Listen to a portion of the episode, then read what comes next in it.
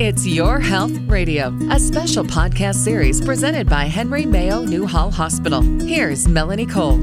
If you're a parent of a child at any age, you know this pandemic has been fraught with challenges for kids throughout the age groups.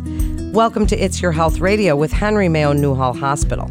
I'm Melanie Cole, and we're giving pandemic tips for parents with younger kids today as these restrictions are starting to be lifted.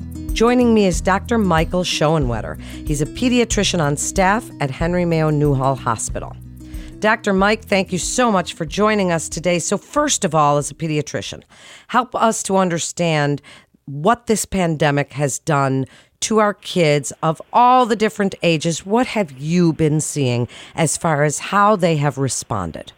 Well, first off, thank you for having me on the show. I appreciate it it's been quite a challenge, and uh, I think you're definitely correct. The difference in the age groups has been dramatic in terms of how the pandemic has affected them. I think the first thing that parents should know is luckily, thank goodness, from a health standpoint, overall children have done excellent.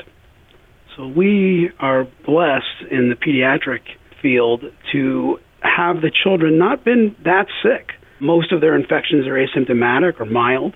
Very few hospital admissions per number of infections.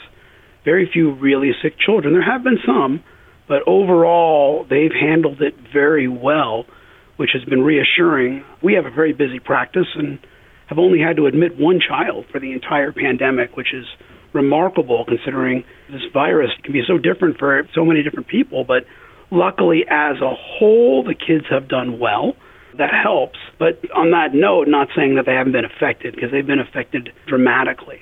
The isolation, the fear, the anxiety has really, really taken its toll.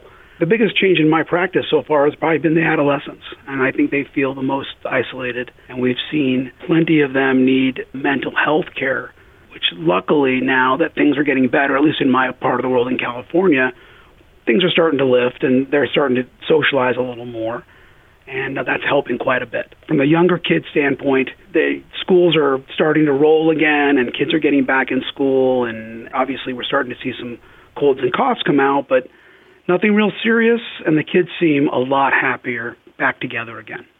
Well, you're certainly right. And we have been lucky, with the exception of a few like MIS-C, those kinds of things. I hear you. You know, our kids have been somewhat spared. And as a parent of two, well, a 21 and 18, I know that this mental health epidemic has been exacerbated by this. But as we're talking about our littler kids, for them, it's about play dates and, you know, their kindergarten classes or their Halloween, trick or treating. Everything was different this year. What would you like parents to know about as things start opening up the safety factors? Because it's a little confusing, Dr. Mike, as far as the masks on little kids, outside versus inside, new news even today. Tell us what you'd like us to know about the kids that are about under 10 and what you want us to know about these restrictions as they ease. Well, I think grouping kids into under 10 is still a pretty big group because the young kids, I think, are completely. When I say young, I mean toddlers. That's a whole different ball game than elementary school kids. I've had parents in my office say to me, Dr. Mike, my 12 month old has never been around another child. Is that going to affect his development?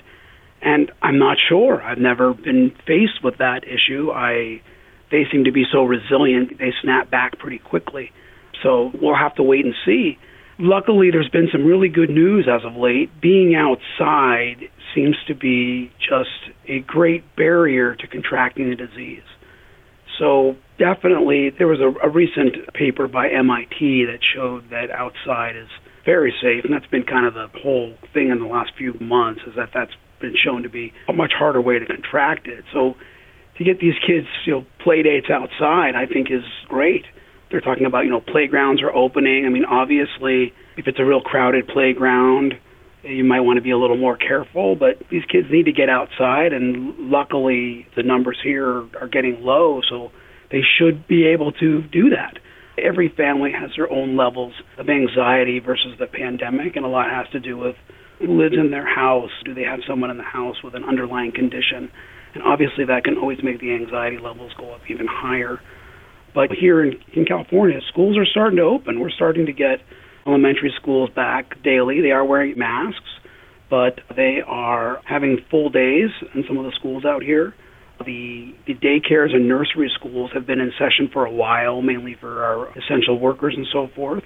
But they need more. We just missed out on so much. And luckily, as of right now, the numbers are good and it's probably time to get them interacting again. Everyone needs to be safe, and if we can get the kids to wear a mask, which is not that hard, I think they're getting used to it, especially in groups.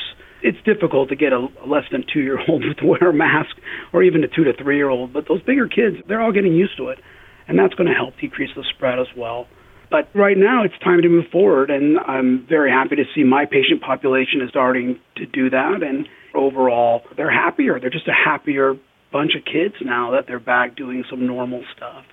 Well, I can attest to that for sure. My 18 year old is much happier as things start to open up. And while our kids are waiting to be vaccinated, if the adults in the house have been vaccinated and the kids are still waiting, can we be still taking these kids out to places? What about restaurants, sitting inside versus outside?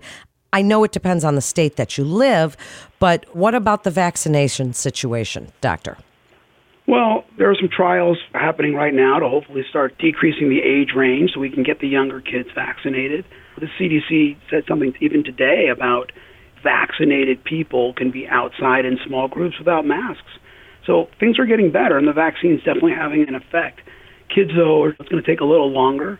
I think we need to follow the guidelines of your state, and we're opening up quickly because the numbers are getting lower. We're letting some inside restaurants that are at a lower percentage. But again, outside seems to be the key. It seems to be that it's definitely difficult to contract it outside. And I think that's a great way to start getting people out and interacting, especially these kids. Luckily, we're heading into the spring and the summer months, so we'll be able to interact. I feel bad for the people on the East Coast who go through such a terrible winter. Us in California have a pretty easy way to get outside, and it's beautiful now. So if you start to go to the local parks, you're starting to see people on the playgrounds, and school sports are starting to open. And I think if the numbers start to go up in a certain way, I'm sure there'll be different restrictions that'll come about. But we need to follow our local guidelines and stay with the plan. But again, I think the real key here is it's twofold. One is children overall have been healthier. They've done very well with the pandemic. They haven't done perfectly, but they've done very very well. And number two is outside. It's it's much harder to get it. It's hard, much harder to transmit it and contract it when you're outside. And so those kinds of interactions, I think, should be encouraged. We need to be careful and not have large groups. Still need to talk to your kids about washing their hands and wearing their mask. If they do cough or sneeze, to do the cough or sneeze into the elbow, just like we would in a flu season as well. And keep hammering those points home as we get more and more of the population vaccinated. I think we'll start getting back to normal. So, if our kids want to play with other kids from other families, you're recommending they can as long as they do it safely and follow the protocols and do it outside for the most part the most part, like I said, I have lots of families who are very, very anxious about the pandemic, and I have lots of families that are less anxious. And I think most of my families have found other families that share their level of anxiety and worry, and they're spending their time with families in the same level, if that makes sense. But again, small groups, outside, try to keep the kids trying to wear their mask and it looks like if we follow those recommendations, it'll keep the spread at a low rate. Dr. Mike, do you think, and this is just in your opinion, when kids can get the vaccine, that they'll be getting them through their pediatrician's offices or in the same ways that we adults have been doing that? I think they're going to eventually have the primary care physicians take care of the vaccines. It hasn't really been discussed with us directly yet, but vaccinating a young child is a much different issue than vaccinating a cooperative adult. And I'm not sure the pharmacies or even the technicians who are doing the shots are ready to vaccinate a uncooperative two-year-old. And so I think they'll leave that to us who are experts at taking care of that situation. I agree. I think that's what a great point you just made. So, as we wrap up, please offer parents your best advice about when you feel it's important that they reach out to their pediatrician for help. If they feel that their kids aren't handling this that well, or they may need a televisit, or they may need a visit with a counselor, when do you want parents to contact their pediatrician? And please offer your best advice for our children as we get on the other side of this thing. Well, twofold. First, medically, do you feel your child is sick or having any sort of medical issues? You, you know, obviously need to call your pediatrician right away, and we'll hopefully be able to guide you with telephone visit, televisit, or a visit in the office. The mental health is a huge deal, and again, I think we need to focus more on the adolescents in that standpoint. You know, there, there's a change changing their grades, changing what they like to do. If they feel there are things they like to do and stop doing them, if they're a little more withdrawn, less engaged, they probably need a phone call to the, at minimum to the physician, and we'll hopefully be able to e- evaluate you in the office on an urgent basis or get you to a mental health specialist. Such important information for parents. And parents, be sure to share this show with your friends and family because we are learning from the experts at Henry Mayo Newhall Hospital together. And we can all help our kids to get on the other side of this so that we can all do it together. Thank you so much for listening to It's Your Health Radio with Henry Mayo Newhall Hospital. If you have concerns, we encourage you to check the Henry Mayo website at henrymayo.com and click on the virus link at the top of the page for more info. I'm Melanie Cole. Thanks so much for listening.